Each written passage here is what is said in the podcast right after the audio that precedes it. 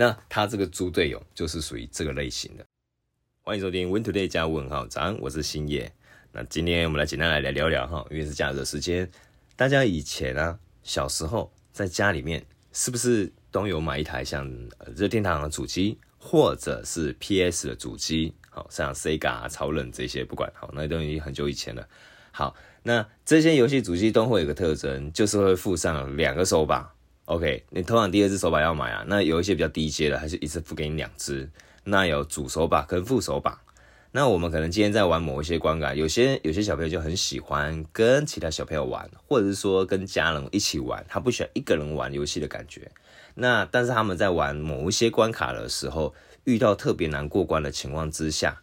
通常啊，通常有些人手比应该说比较容易出汗的人，他的手啊掌心就很容易流汗。你会吗？你会流汗吗？你手掌心会经常会喷汗出来吗？就是太紧张的情况之下。好，那有一些人呢，他就是在玩游戏的时候呢，他的手指头会或者是大拇指会压得很用力。例如说，我们大拇指是操控方向嘛，对吧？好，食指头食指的部分应该是握起来嘛，对吧？好。那这个时候呢，就会出现一个状况，有些过有一些难过关的关卡跳出来之后，我们在打这一关的魔王或打这一关的小兵，那按的那个应该说力道太过用力，导致方向键变成你没有办法正常的去使用它，它有可能会变成说，就是你的方向键，例如说你按上面，那它就只能往上走，那。它到后期就变成，你就算放开来了，它还是往上走。然后呢，你要往右边也不是，你要往下面也不是，因为那个角色只会往上走。为什么？因为方向键已经被压坏掉了。啊，大家回忆一下，是不是有这样的经验？好，那我这边要来讲一个哦，呃。大家知道现在就很很夯，因为在疫情期间当中，有一个非常夯的掌上型的游戏主机哦，很男生喜欢，女生也喜欢。之前还出现了《动物森友会》就爆红的游戏，那现在是《魔物猎人的崛起》，对吧？好，那现在要特别提到就是说。这个 Switch 啊，它真的是非常的方便，它可以接液晶电视，你也可以说当然当掌上型的游戏主机来做使用，甚至一台呢，它可以当两个人去做使用。为什么？因为它的手把它可以拆开来分成主控跟右控嘛，对吧？好，那这时候出现一个状况，因为它上面呢、啊，你可以在在游玩的过程当中，我经常会其实网络上爬文啊，经常性就有人反映说他们的手把很容易特别的损坏。然后每一次损坏呢，你要么就是再买一支，要么就请人家去做维修。那每一次维修的费用都特别的高。这个讯息不是只有台湾，这包含其他国家，像美国啊，好然后像日本啊等等之类的，然后他们都有在反映。可是官方呢一直迟迟没有做其他的，呃，应该说。合理的服务，好，他们没有办法，他们只能就是在保固内呢。如果说是非人为因素，那你维修当然就是不用钱嘛，保固内。那如果是人为的话，他们就赚取你这个费用。这个就让我想到早期液晶电视刚出来的时候，当时的液晶电视一推出，它都号称说，嗯、你这个解析度有多高，就是画质有多好。可是呢，他们有一个败笔，就是它里面的呃。应该是说，它的保固时间可能就两年，延长到三年。那这个三年呢，就三百六十五天乘以三嘛。啊，那它时间一到之后，很多消费者都会遇到一个状况，就是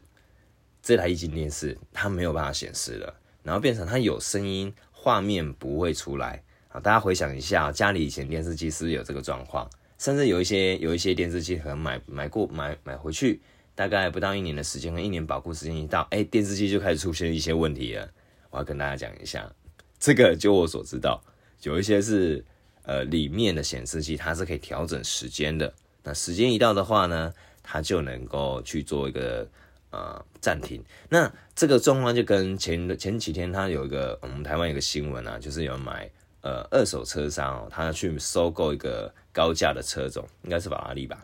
然后。那个是富二代，他卖法拉利，它里面装了一个时间调节器，就是你超过两万公里以上，这个公里程数它不会再记，应该它它不会去做一个累进。然后呢，呃，车商在去购买他的二手车的时候，要收购的情况之下，没有办法用合理的价格来去判断说你这台车应该花多少钱去收。那那台车好像超出非常多的时间，导致车商呢它的价格就大幅度的应该说被影响到，然后他们有去申请就是要退款，然后甚至有去做一个呃提告吧这样的讯息。也就是说，那个时间调节器啊，它可以用在很多地方上面。那我现在要拉回来的这个话题，主要是针对 Switch 哦，这个主机，它现在呢，因为呃，官方日本官方他已经知道这样的讯息，所以呢，因为现在大家都是需要更多的经济来源嘛，对吧？那他们推出了一个实体订阅制服务，订阅订阅服务现在也是整整个是主流了吧？OK，大家应该也知道，例如说呃，订阅 Podcast 啊，订阅频道啊。订阅像某个某些主题啊，或者是有些付费的、音乐服务啊，一开始大家不能够接受，到大家已经习惯了。像现在的外送啊，从一开始只能单点服务，现在变成大家用一个月一个月订阅了，然后还莫名其妙被加费用，有印象哈？那我现在回归了哦。好，那这个 Switch 呢，日本的热天堂公司呢，他们推出一个实体订阅制服务，每个月向人啊，向这消费者收两百元日币。好，你可以选择每个月收两百元日币，或者说一年缴两千日币。如果说是一月缴的话呢，你用年缴来看的话，你可以省四百块钱，一年只要两千嘛。那月缴的话就两百。那如果有些消费者他今天他的手把快要坏了，他赶快先缴，然后过一个月再去做使用，那也 OK，那也划算。因为月缴两百日币，以换算台币的话，现在一个月算是四十四块钱，很便宜，不贵。好，那他做这个服务是拿来做什么的呢？他不是拿来玩游戏哦，像 PS 有那 PS Plus 嘛，对不对？你可以玩里面任意的游戏，可以不断的去做下载。当然最新的你还是要花钱去购买，你只能买一些就是二手，就是他他还没有推出来的，那也划算。好，那 Switch 推出这个实体订阅制服务，它是针对它的游戏主机啊，包含它的充电器，包含它的一个座充，好，然后还有一个什么转接器，再加上它的手把。只要是有损坏，你都可以拿去维修，原厂帮你修到好，够厉害了吧？够屌了吧？哇，真的很强，我真的觉得很强。在台湾的话应该很嗨，但是呢，它这个服务只限日本，没有限其他区域。哎，我觉得他这个做法蛮聪明的，知道为什么吗？因为如果这个服务在台湾来讲的话，呃，就我自己的想法是这样的，他如果在台湾。台湾其实蛮多的消费者是很有能力的，但却有一些偏偏就是会有一些少部分的，我们简单来讲就是老鼠屎。为什么呢？有些人他会仗着说，哎，我付费我最大，然后不是用合理的方式去做使用它，所以呢，他可能就会故意让这些设备产生更严重的一些后果，然后再拿去做维修。呃，我这样说好了，手机行不是有卖手机保险吗？那有些人手机保险，他们在做维修的时候，其实一般他送回去原厂的情况之下，原厂他不会去换新，他只是帮你去替换里面的零组件。那有一些人呢，就是走走偏门，他就故意拿手机去外面可能去摔，摔得非常的严重，再拿去手机行跟他们讲说：“哎呀，我的手机出了问题，就是我刚刚出去的时候发生了什么事情，然后被车碾爆。那你能不能帮我送修？我有买手机保险。”然后呢，他们就请店员帮他去做送修。哎，过一段时间就送了一只新的手机出来。好，以前的手机保险的费用，我记得应该是没有很贵。到后期手机保险的费用开始去做提高，也是因为有这些人的情况之下，导致后面所有消费者的服务包含费用成本去做提高。也就简单来讲，就是你走第一波的人一定最赚的。你走第二波跟第三波，通常都是死掉，就是盘子，就跟台湾股票是一样。你刚开始在买的时候已经最便宜，像台积电，可能之前就七八十块，拉到一两百块，大家呼呼叫，然后呢再往上拉，拉到四百多，哎呦天呐，天堂了，天堂了，然后应该是已经碰到天花板了，有可能要下来了。再过一段时间，哎，拉到六百多，哎，继续冲，继续冲，然后一堆人就套在上面。哦，我现在不是讲说唱衰这些买股票的人，没有，我完完全没有这个意思，因为有可能未来台积电它可能飙到一千多，也有可能，只是短时间来讲的话，大家都很喜欢去追。那这这个话要回推，就是我刚刚有提到，第二波、第三波通常就受伤是最重的，反而是第一波你买到的是最划算的。好，那 Switch 推出这个服务啊，它造福了很多的人。但是如果以某些国家，或者是说我们有一些比较不好的消费习惯的人，他利用这样的漏洞，然后来去得到更多的好处，那其实会影响到其他人。坦白说，我希望这个服务我们台湾也有，因为如果台湾有的话，说真的，我们都很开心。我最希望就是他连什么像 PS4 啊、PS5 啊这些游戏主机啊、游戏手把啊，最好是连主机啊，因为主机真的很容易坏掉啊。然后包含它的手把，如果一旦损坏的话，它可以帮我们去做这个免费维修，我们再也不用被这些经销商，然后或者是说一些就是私人的维修店用高额的费用。来去收取，应该是要合理的费用。有时候去那边，就像你可能今天送修汽车也好，送修摩托车也好，明明没有的问题，那因为你不懂，然后他们仗着他们自己有这样的知识，然后是在里面当中硬帮你找找出其他的问题，然后从中当中去剥削你很大一笔的资金。其实这个就很很伤了啦。好，就是这个就在于说知识财了。如果你懂的情况之下，你可以保护自己；如果你不懂的情况之下，你身上的。应该说，你的呃资源就会被别人剥夺走，好，这个世界上是不公平的事情，大家应该非常的认同吧，对吧？然后呢，Switch 这个服务的，它也不是说，哎，我让你无限次去做使用，像手机保险，我记得没有错的话，大概是一年是给你三次机会吧。三次机会结束之后，你第二年如果你还要再用的话，你你要过到第二年，你才可以继续使用它。像之前 iPhone 有跟一些呃电信商有去做合作，你买他们手机保险付多少钱就可以得到这样的服务等等之类的。但 iPhone 我记得它手机保险是最贵的，一般手机保险应该是九十几块吧，那 iPhone 的话应该是一百多块到两百多块之间。好，那 Switch 它推这个服务是一年免费维修六次，这个六次呢都是在日本，好，日本以外地区它没有去做开放。非常的聪明，真的，因为在日本的话，你要做维修、送修，对他们来讲非常的方便，而且他们应该说地点就是优势了啦。坦白讲，地点就是优势了，你要更换零组件也很方便，它的成本才多少钱而已，他可能用一年年费来讲的话，就可以换就可以换一只手把的成本嘛，也许啦，我是说也许啦，好，因为因为成本只有他们知道嘛，对吧？好，那我再来我就要讲另外一个啊、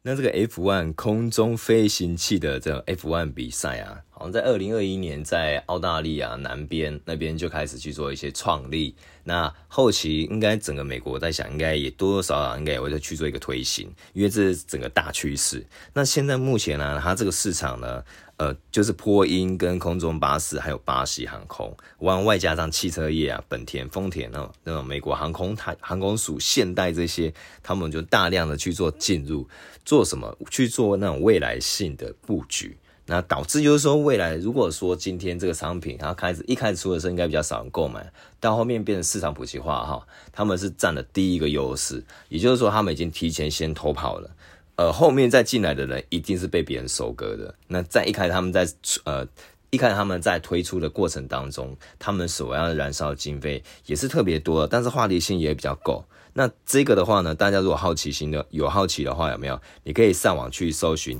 eVTOL 的无人飞行器。那你可能可以看到很多资讯啊。那我现在目前看到就是像南非啊，他们有一个草创公司，他们好像也发明了一个像蝙蝠形状的这种飞行器。这种蝙蝠蝙蝠形状的飞行器，它主要是要来运用在就是救人，就可能就是去做那种呃野外求生，然后遇到那种可能就是。荒郊野外有人受伤了，他没有办法，就是立刻到达现场。他可以驾驶的这种单人座的无人飞行器飞到他那边。它的外形就像一个巨大型的蝙蝠，哈，它就有一对的螺旋桨，然后再加上球球形的机身，然后它有点像我们在看那种科学小飞侠那种感觉。里面呢，它的它的腿部的地方有像鸟的那种脚架，让它下降的时候有没有比较不会直接去受到阻扰。哦，它的飞行是垂直上跟垂直下的哦。那在英国市区来讲的话，其实已经有这一种垂直上、垂直下的这一种呃停机坪，可以让这种无人飞行器、这种大型的无人飞行器直接去做停驶，已经开放了哦，他们已经有了哦。所以呢，它这个是一个整个大趋势的前进这样子。好，另外一个呢，我就要去提到。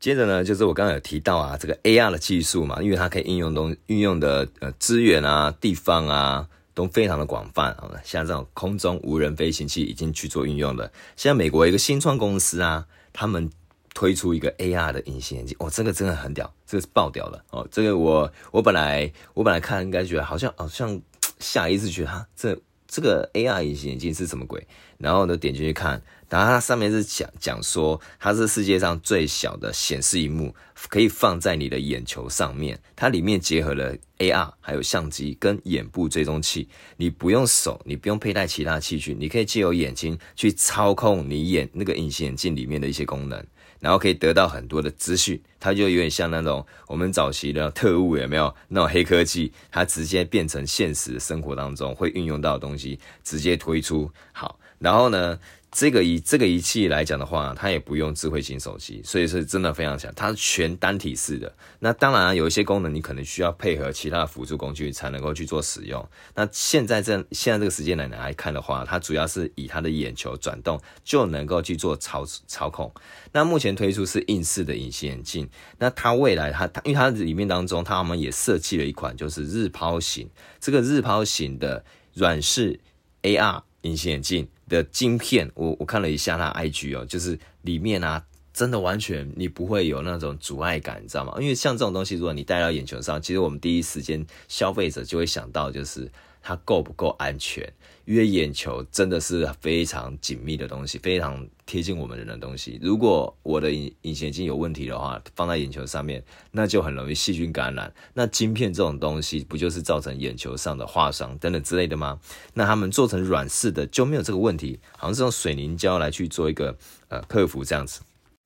它上面的内容啊是讲说，因为它已经做了好几个版本哦，那它现在已经可以做到就是呃可以精准的去计算。你要的东西，包含它可以透过它的镜头，它里面的防陀仪跟磁力计构成，它可以监控你眼球的运动轨迹，然后你可以去使用眼球镜头里面的 AR，然后去做使用。那它头显出来的那个显示荧幕啊，是零点五毫米。然后呢，它最高每每英寸来讲的话，我们以消费者的视野来去佩戴来去看的话，视线范围最高每英寸哦，有一亿四千万像素。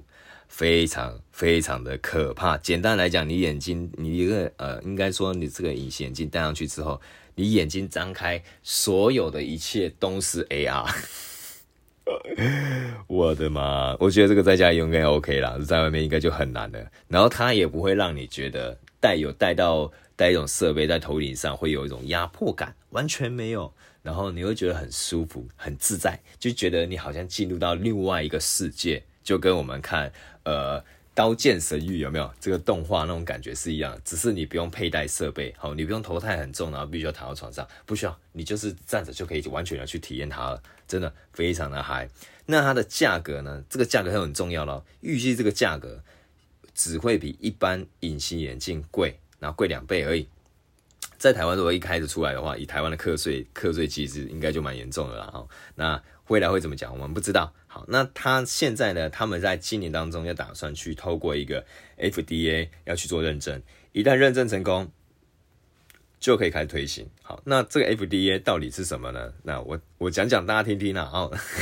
是 稍微听一下，呃，真稍微提升一些知识哦。它里面这个 FDA 就代表说，它它其实是一个团体。那这个团体里面当中呢，就会有一些统计学家，哦，就是那种调研的人、专业人士，然后包含一些药理师啊、啊化学家，然后那种律师、医生，律师一定要有的哈，医生也一定要有的。好，微生物学家，这这一些人啊，他们聚集在一起成立了这个 FDA 认证，也就是说，他在里面当中，他会有层层的把关啊，然后在这里面当中呢，他有，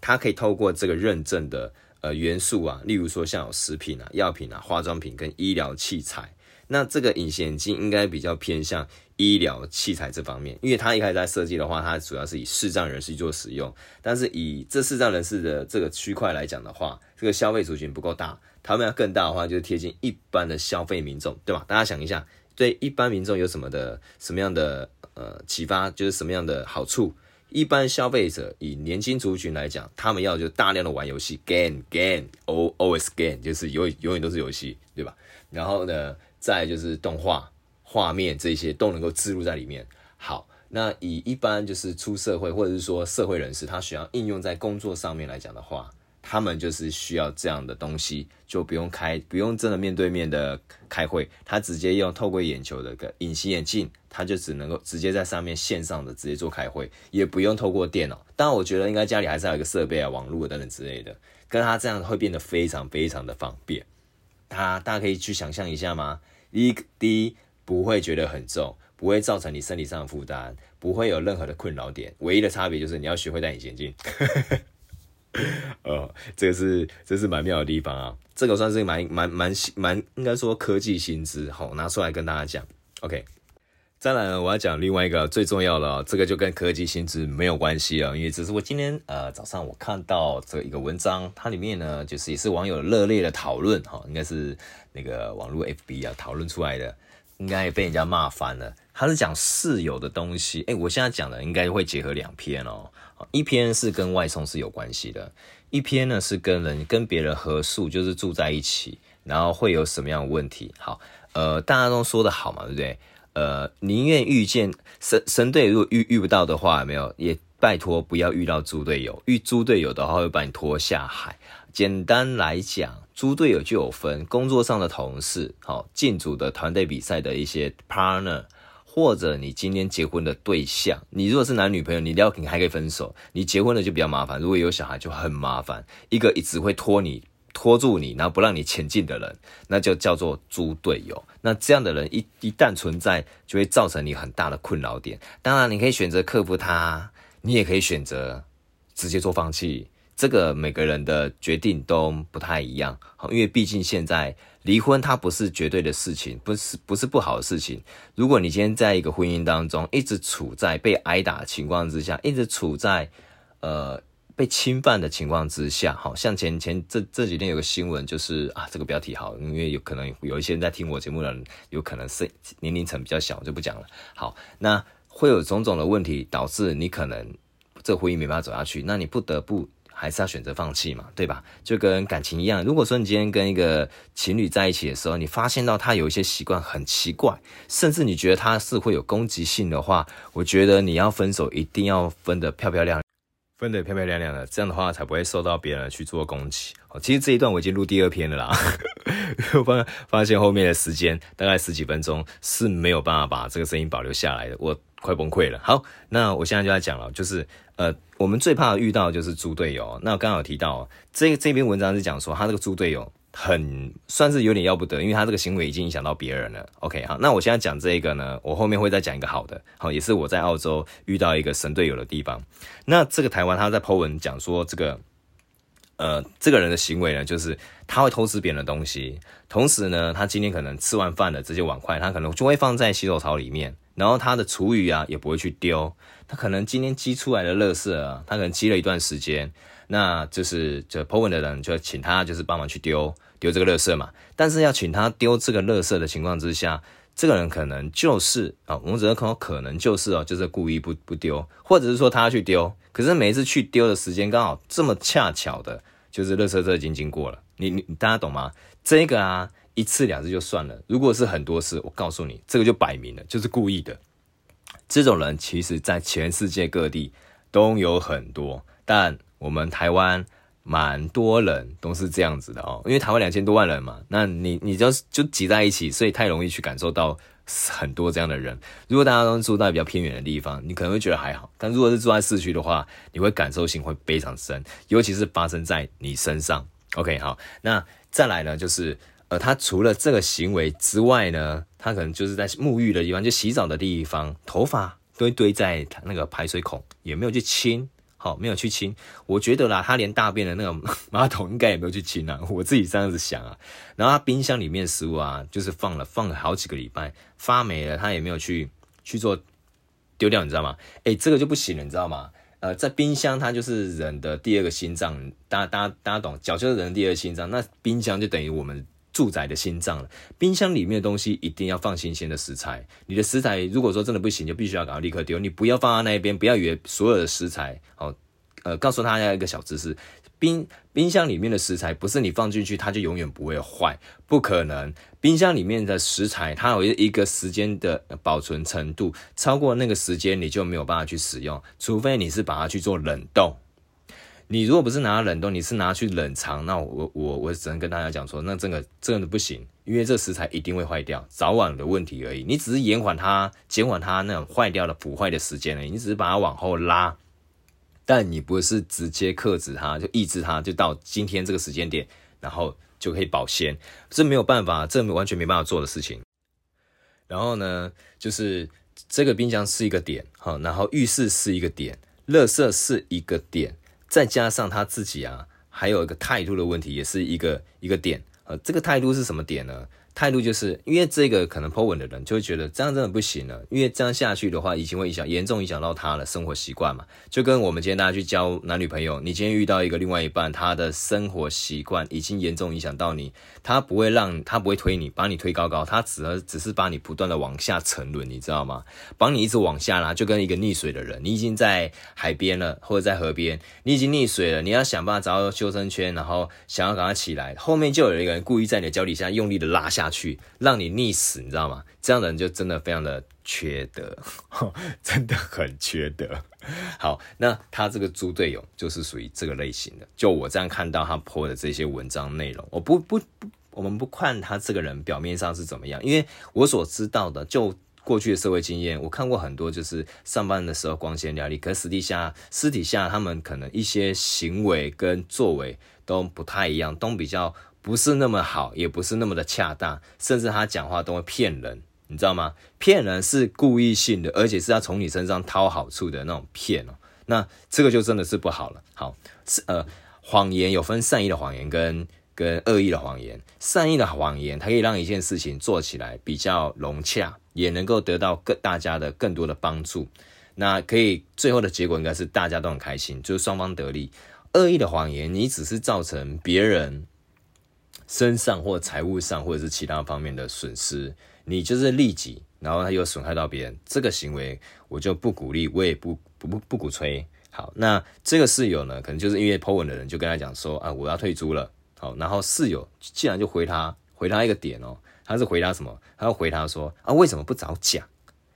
我觉得为什么不早讲这句话，竟然从他嘴巴里面说出来，那这个人就不应该在台湾生存。哦，坦白说。你的行为已经严重影响到别人，你还自己不成熟的不承认自己做的事情已经损害到别人权益。合租一定是建立在公平的情况之下，好，不是说你进去之后你把所有的东西带进去，然后不让它带出来。例如说你的大便带进去了，你不让它排泄掉，好，这一点，你的你的脏乱影响到别人，你不去做改善，既然不去做改善，你就不适合跟别人合租，呃，合宿，那。你如果说跟别人合作的情况之下，你这一点这一点生活水平，你就必须要改变，你必须要成长起来，你不能再像小孩子了。你不是少爷，你也不是公主，你在外面就是你一个人，不然你就花钱去请那种清洁的团队来帮你清洁家里，清洁你住的地方。如果你愿意花这个钱的话，不然的话就不要影响到别人。你坦白说，我看了，我觉得这个人真的幼稚。好，他因为他可能今天去丢一个垃圾，他可能下去等那个垃圾车，他也是故意不丢那种感觉。这个其实看个一两次就可以感觉出来，这个人就是故意的。所以我看到这个文章，我觉得蛮火大，蛮不爽。那底下看到很多网友去留言哦，真的，他们说这个人太恶心了，然后很脏。那好好李家在有有退租，然后呢，如果是他们的话，他们早就去搬走了。我们不管这个人平常他在外面是怎么样，好也好。不好也好，跟大家没有关系。你回到家里面住在一起，就是生活习惯的问题了。你的习惯不要影响到别人，因为你影响到别人，那就真的非常的差劲了。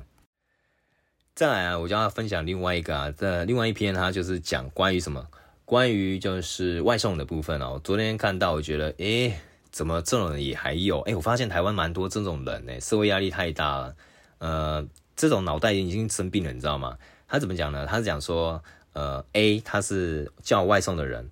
，B 他是送外送的员工。好，那送外送的人送到 A 指定的地方，因为他是要爬楼层，要爬到应该是五六楼吧。那 A 呢也很感谢 B，就是要送餐到达，但是 A 还没有按门铃的情况之下，B 已经在那个可能五六楼那个地方等他。A 就很好奇，A 就跟 B 讲说：“你为什么没有钥匙就上来了？”那 B 就回他：“你底下的门已经打开，我当然就上来啊。”然后 A 他订的订单，他是现金付款的订单，并不是刷卡订单。那 A 就很不开心，我没有开门，你怎么有办法上上来？就有点像鬼打墙，你知道吗？而且这鬼打墙会影响到别人。那 B 当然就跟他讲啊，你底下门如果没有开的话，我当然就等你啊。你底下门有开，我当然要上去啊。大家先想一点哦，这个外送员他的工作，他的工作形式不是领你时薪，他也不是领你薪水。你叫的服务费，你给你发的薪，你你你丢出来的服务费，不是丢给这个外送员，外送员是借由平台发出来钱给他的，所以你不会去影响到这个外送员，反倒是你去 delay 外送员的时间就会被影响。而外送员他们的外送每一个订单都会有一个时间倒数机制，倒数时间一到，你这个订单它可以无条件就直接 pass 掉了，然后这个餐点他可以不用去理你，你要直接可以直接可以带走，大家知道吗？就是第一，你是现金单，你还没付钱给别人；第二呢，你这个订单来讲呢，还没有，就是你你自己故意在拖别人的时间，你还丢这样的话来去搪塞这个 B，然后你还他好像上面我那个文章讲说，呃，讲 B 这个人啊，想要故意就是要拿这个饮料带走，那、啊、人家故意拿饮料带走的话，他不会去故意拿那个现金单，他一定是拿那个什么，拿那种刷卡单的啦，白痴哦、现在已经很多人不会想去做这种事情。为什么？因为呢，做这件事情吃力不讨好，而且才那么一点钱，对吧？再来呢，他今天是一件白一件的，就是 one by one 的 case。他这件跑完了，他要赶紧跑下一件，因为他们一个小时当中，他要跑几件才能得到一般人时薪呢？他今天不是靠你这一件就完了，就算你订了一千多块订单，他也就赚了几十块钱呢。然后再往前推，早期一般的外送员他是没有道理要帮你送到几楼呢？因为他首先他没有给你加收楼层费用，好，第二个来讲的话呢，你今天正常来讲订单有在订购人本来就应该在一楼去等外送员去拿这个餐点，他一外外送员一到现场，你应该本来就要下去，就跟邮差是一样的意思。首先，这个外送员，你今天会讲说他他送上来没有钥匙会上来，那你为什么不下去嘞？我就在想这个点，你为什么不下去嘞？你本来就应该成熟的人就应该下去把他的餐点接起来回上去，不要为了图自己方便，自己感觉很良好，然后让别人受损他的权益，你知道吗？很多台湾很多人都是属于这类型的，真的我看太多了。都是属于那种，我为了得到自己的好处，我叫了一样餐点回来之后，我让别人让这个餐点直接送到楼层上面。大家想，不管你家里有没有小孩，跟那个关系都没有，都不能扯在一起。大家不要把自己家里有没有小孩这件事情一直拿出来去搪塞别人。你们这些都是小朋友思维，这就是一些比较不成熟的思维。你们本来就是应该就是要在一楼去等外送员。呃，我我这样讲应该会有很大很多的人反弹，但是还我还是得必须得说，首先这些外送员并没有跟你们收现金，呃，收楼层费用，搬家都会有二楼、三楼、四楼的那种楼层费用。大家回想一点，外送如果说宅宅配来讲，它也有分二三四楼，都有收楼层费用，而这些外送员都没有，更何况你们家是公寓，所以大家将心比心，如果要的话，有些人会用小费的形式来给。会去讲，我觉得那 OK，那我觉得就比较舒服一点点。好，就这个只是公平跟不公平的。你现在要要别人去做这件事情，然后你要去搪塞别人这些理由，我就觉得你这个人就是心里真的有很大的疾病，应该有病就要去看医生。真的有病就要去看医生。你这个人的行为已经严重影响到别人了，就跟我刚刚讲的何处是一样的状况。好，我讲完了，太气愤了。为什么为什么会这么气愤呢？因为这个东西太多了，导致现在大家大家认真回想一下，你们在点餐的时候，如果你是楼层高的，你看那种你看那种外送员啊，他跑了那种七八层楼或五六层楼，他都已经那么辛苦了，然后呢，你又用一种很奇怪的态度对他，你在想哦，这个外送员他拿他应该要拿多好态度去对你？大家去回想这件事情就好了。如果你今天是下楼，这个这个外送员他的态度是会比较好一点？大家回想，这将心比心，永远不要一直觉得别人应该怎么做叫做应该，永远不要有这个思维，永远先想一想你自己要该怎么做，那别人才会有什么样的反馈，比较有机会怎么样反馈，应该站在公平的这个思维模式来去想才会比较好，这才比较成熟。我鼓励大家往成熟的方向去前进。我不是说教，我是单纯的分享，因为礼拜六、礼拜天嘛，我就单纯的就是分享出来。好，我先那我现在这一趴已经讲完了哈。我们现在讲的是另外一个哈，我现在讲是另外一个，另外一个就是关于澳洲合宿比较好的，因为我之前在澳洲合宿啊，住过好几个 share house，其中一个 share house 在我的分数当中评分为一百分。为什么呢？首先那个 share house 它并不是这么的美观，但是里面的人非常的 nice。我当我记得当时好像是嗯不得已情况之下，因为真的是没有房子，我在南边，然后呢呃去租了一个 share house，然后那时候一周大概是九十五块吧，上下铺，我睡上铺。他睡的地方是在厨房的边边，他会隔一个区域变成上下铺。那一间 share house 大概只有呃两个房间，但是住了八个人，主卧室跟副卧室他各住了两个人。然后呢，客厅睡了两个人。然后呢，呃那个客厅呃那个厨房那边也睡了两个人。好，一共就是八个人，有办法啊。他连他连客厅那边有办法睡两个人。好，当时我去住的那个 share house 呢的情况是。呃，里面都是一群男生，那我觉得男生跟男生住很 OK 啊，我那时候也没去多想什么，但是他们的行为让我觉得有点特别，就是有点比较女性化。然后就是有一次跟他们打混熟，就跟我就跟他们聊天，就我就问他们说，哎、我问一下，就是比较真心，但是没有任何的意思，哦，就把你们当朋友才想要问。我问他们是不是好朋友，就是那那个爱好同好的，然后他们都说不是，然后说哦，好啊好啊，等过了一个礼拜之后，才发现全部都是。哎、欸，我不是那种不喜欢同号的，我是直男，但是我我不是那种不喜欢同号的，因为反倒在那一次就让我大改观，就是发现他们的生活习惯反而比一些比一些同号的生活习惯来得更好。首先呢，他们很贴心；第二呢，他们今天他们的个人的卫生真的做得非常好。例如说，他们今天是煮饭等等之类的，煮的饭他们会大家一起享受。然后他们今天的锅碗瓢盆，今今天用完的杯子、用完的餐盘，用完之后他们立刻就拿到后面洗。啊，如果说今天来不及洗的，可能会有人讲说，哎，我等下洗，我先去洗澡，我等下洗完澡之后啊，我会出来自己洗，好，你们不要帮我哦。然后我可能听到，我就索性就过去帮他，你知道吗？因为他都拿出来讲了，他也讲出他当下的立场跟当下的时间点跟紧急点，那他都已经分享出来，他不是故意不做，而是他先讲完之后再去做，而而且他这个人是平常就会有去洗碗的习惯了，那一天更是不得已，因为他可能身上比较。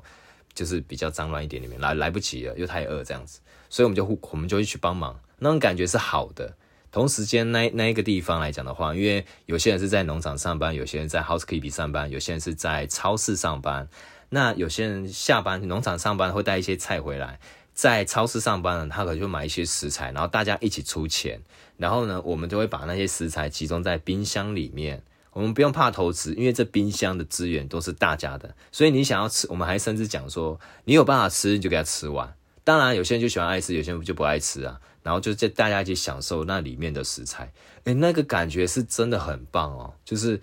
大家有会有人帮忙你用早餐，有人会帮忙你用晚餐。那我有有时候我会帮忙去做，然后大家做的事情都不太一样，就感觉就像一个团队，而且是向心力很凝聚的团队。那就这个就是神队友。如果大家要找对找对象也好啊，找 partner 也好啊，我是希望大家可以找这样的人。那这样子的话，对你们一定帮助性会比较大。神队友就是建立在信任跟愿意互相付出，而不是只是出一张嘴巴，希望别人可以更好，但是你没有帮别人做什么。神队友是要帮忙去呃打通别人的任督二脉，那种感觉才是最棒，对吧？好，那我就先分享到这边。我今天星期六，今天讲蛮久了，那大家我抒发了一下情感，然后也分享了一些内容。大家呢，就是如果听完之后，你觉得那个呃，就猪队友非常差劲。哦，就是我刚刚听到那些文章或者外送的，你觉得他这样做没有错，那你就留言啊，告诉我啊，让我来冲你。或者是说，你觉得那个人做的对，哦不，那个人做的行为模式很奇怪，你也不认同，你也留言也让我认识一下。好，那我觉得这种东西本来就是大家一起要改善环境。我们台湾两千多万人口，现在年轻人有比例上已经变少了，我们不能再恶性循环下去，你知道吗？台湾应该是要往好的方面去做前进，而不是互相拖对方后腿。我希望这样的人哦，这样的人种不要在台湾出现了。哦，应该是说，就算我希望他不会出现，他依然还是会出现了，就坏的细胞永远还是会在。那我们要怎么去改善它？我们没有办法改善它，但是我们可以提升自己，不要跟这些人在一起，让他们自生自灭，这样就好。那我就简单分享到这边。好，我是星野，那欢迎大家追踪我的频道。呃，应该说我们的频道，好，Win Today 加问号，最好是后面再加我们今天加问号，W E 空格 T O 空格 D A Y 加问号，这是英文的，然后再加一个符号，然后最后在后后面打我们今天加问号，这样就可以搜寻到我们。我们的 YouTube 跟 IG 往后会有时间会把这些内容 po 出来，但是不是今天我讲的这一趴，我们 po 出来的内容一定会跟我 Podcast 或者完全不一样的东西，这样可以更快的让大家去认识我们。好，欢迎大家加入我们团队，OK，拜拜。